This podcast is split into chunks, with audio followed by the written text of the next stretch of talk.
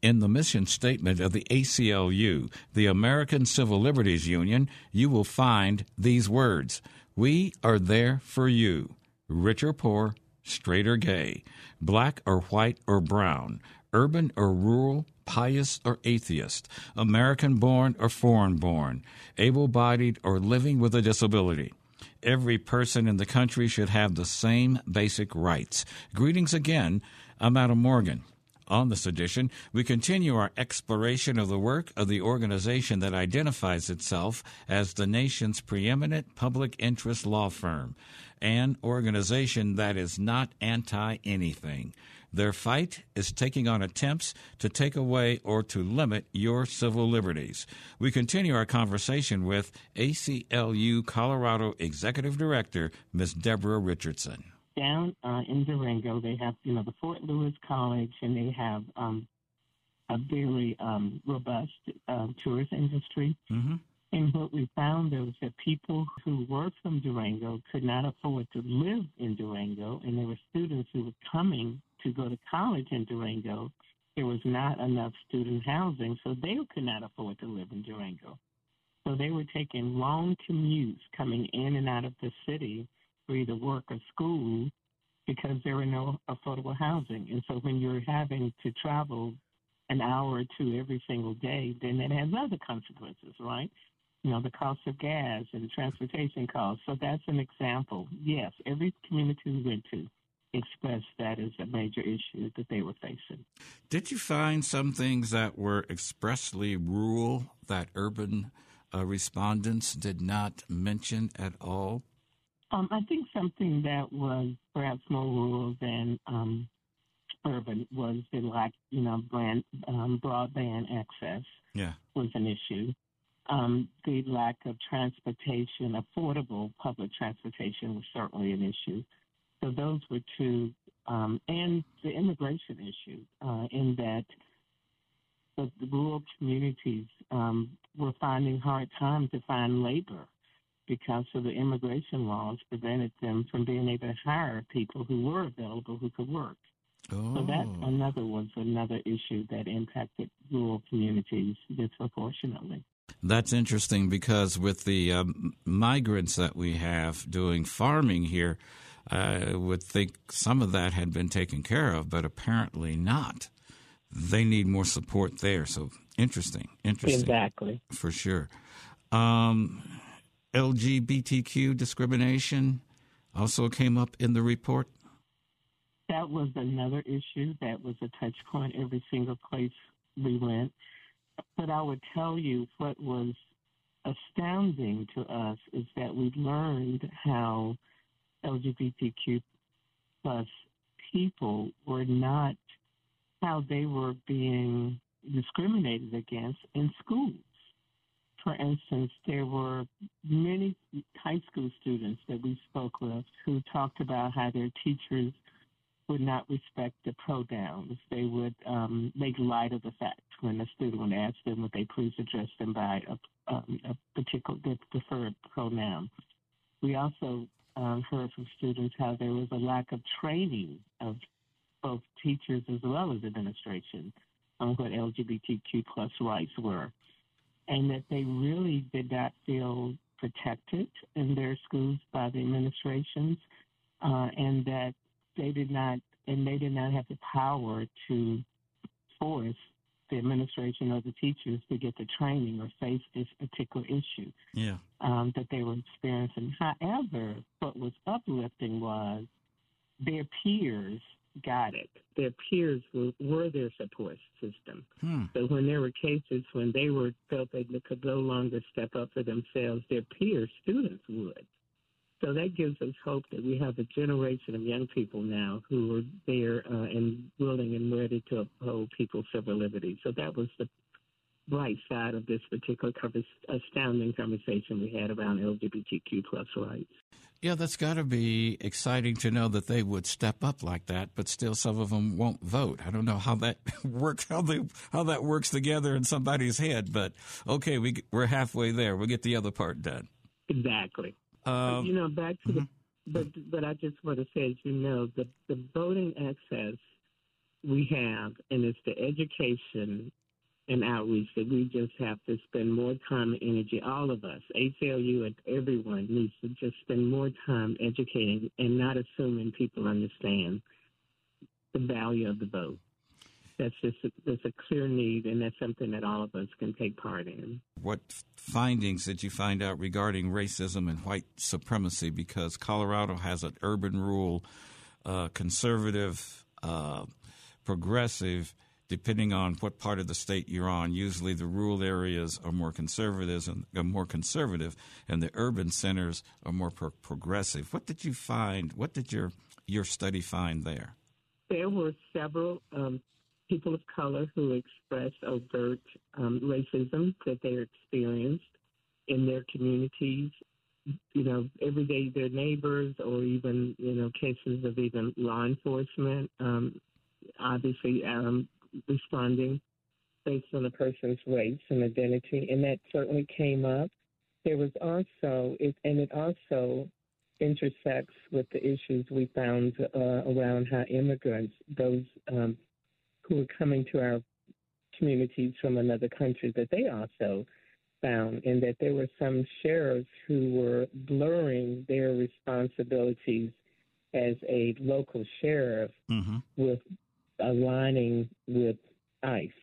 And so someone would be stopped for a broken tail light, for instance, and the sheriff would ask to see their papers, and then they would detain someone on suspicion of being um, violating immigration laws and would detain them until ICE came to investigate.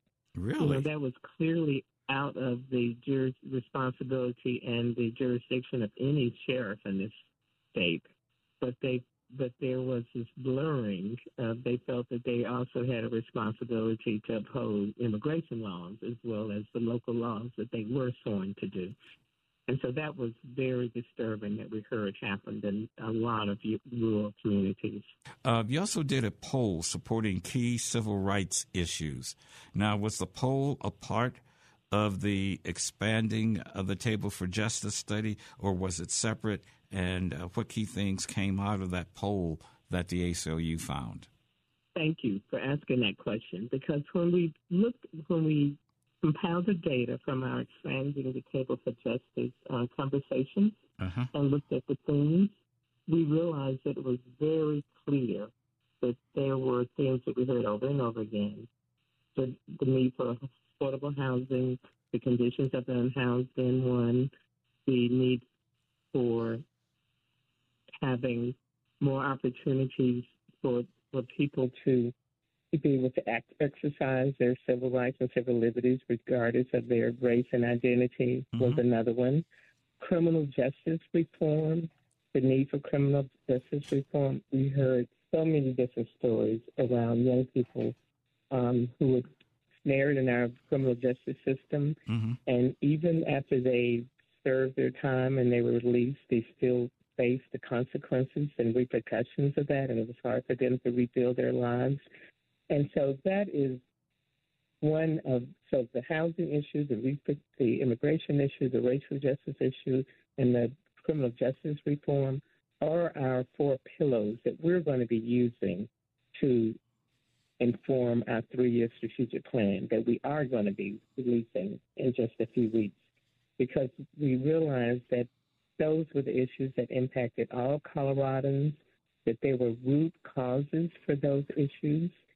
And so, therefore, we felt as an organization it was important for us to not only protect people from those rights, uh, those issues for the long term, but it was also important for us to look at them and how they impact sure. the day to day lives and then and then to fight for litigation or legislation that would eliminate the root cause of them so people would not be victimized in the very first place.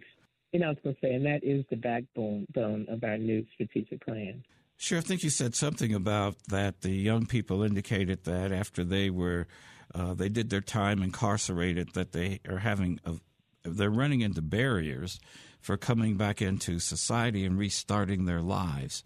Are, are these statutory barriers that governments can do something about, or is it uh, attitudes of people that, well, w- once you've been a criminal, you're always going to be in my mind, and I'm not going to uh, change it. Is it that kind of an area, or is it statutory things that maybe we can uh, get some of the new elected officials to take a look at and revise? No, you're absolutely right, and I, you know, and there are a couple of examples I can give you. For instance, we were part of a coalition this past legislative session that provided now a law that if you served your time and completed your sentences and, and paid your fines as a felon, then your rights as a citizen is automatically granted. Yeah. Before, in order for someone to expunge their record, they had to get a lawyer, they had to fill out paperwork, they had to pay a fee, but now it's automatically expunged. And because of that, we predict there are several hundred thousand people now who will be able to move forward, mm-hmm. to be able to lease an apartment, to be able to get a job, who will be able to provide um, to get an education and go on with their lives because their records are now expunged and sealed. So that's an, an example. Those so the people, inability of someone to have that expungement or the barriers was a huge, huge risk in terms of people being able to reclaim their lives. So that's eh, you know an example of how we were able to close that loophole. You know, hmm. but then there are other areas such as with young people, first offenders, and with young people who come in through the juvenile justice system. There's data sure. that shows that a young person who comes through the juvenile justice system is more likely than not to come to become part of the adult criminal justice system. So if we look at why is a young person coming into the juvenile justice system, which more often than not is due to neglect and abuse that they're experiencing in their lives versus them doing an overt crime, if we put more money into mental health services and services for people to address their uh, presenting issues, then they won't become part of the adult criminal justice system. So it's a it's, it's a reallocation of resources. Yeah. And understanding the need of mental health services.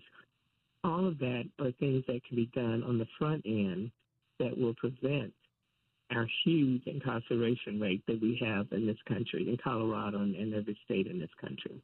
If there is one thing that you want the ACLU of Colorado to work on, to try to affect change, uh, what would it be? I think it's, it's a twofold. One is the having throughout the schools and throughout our society strong civics lessons and classes on what it, what what is a democracy, uh-huh. what is your role as a as a citizen in democracy, what is the how do you have direct impact on the outcomes of democracy through laws by electing people who represent your issue and those and to represent the laws that represent your life. So that's one piece. The other part of it that will have a huge impact is if we would look at our how we allocate funding and to put more funding in addressing root causes versus correcting issues that once they, they present themselves.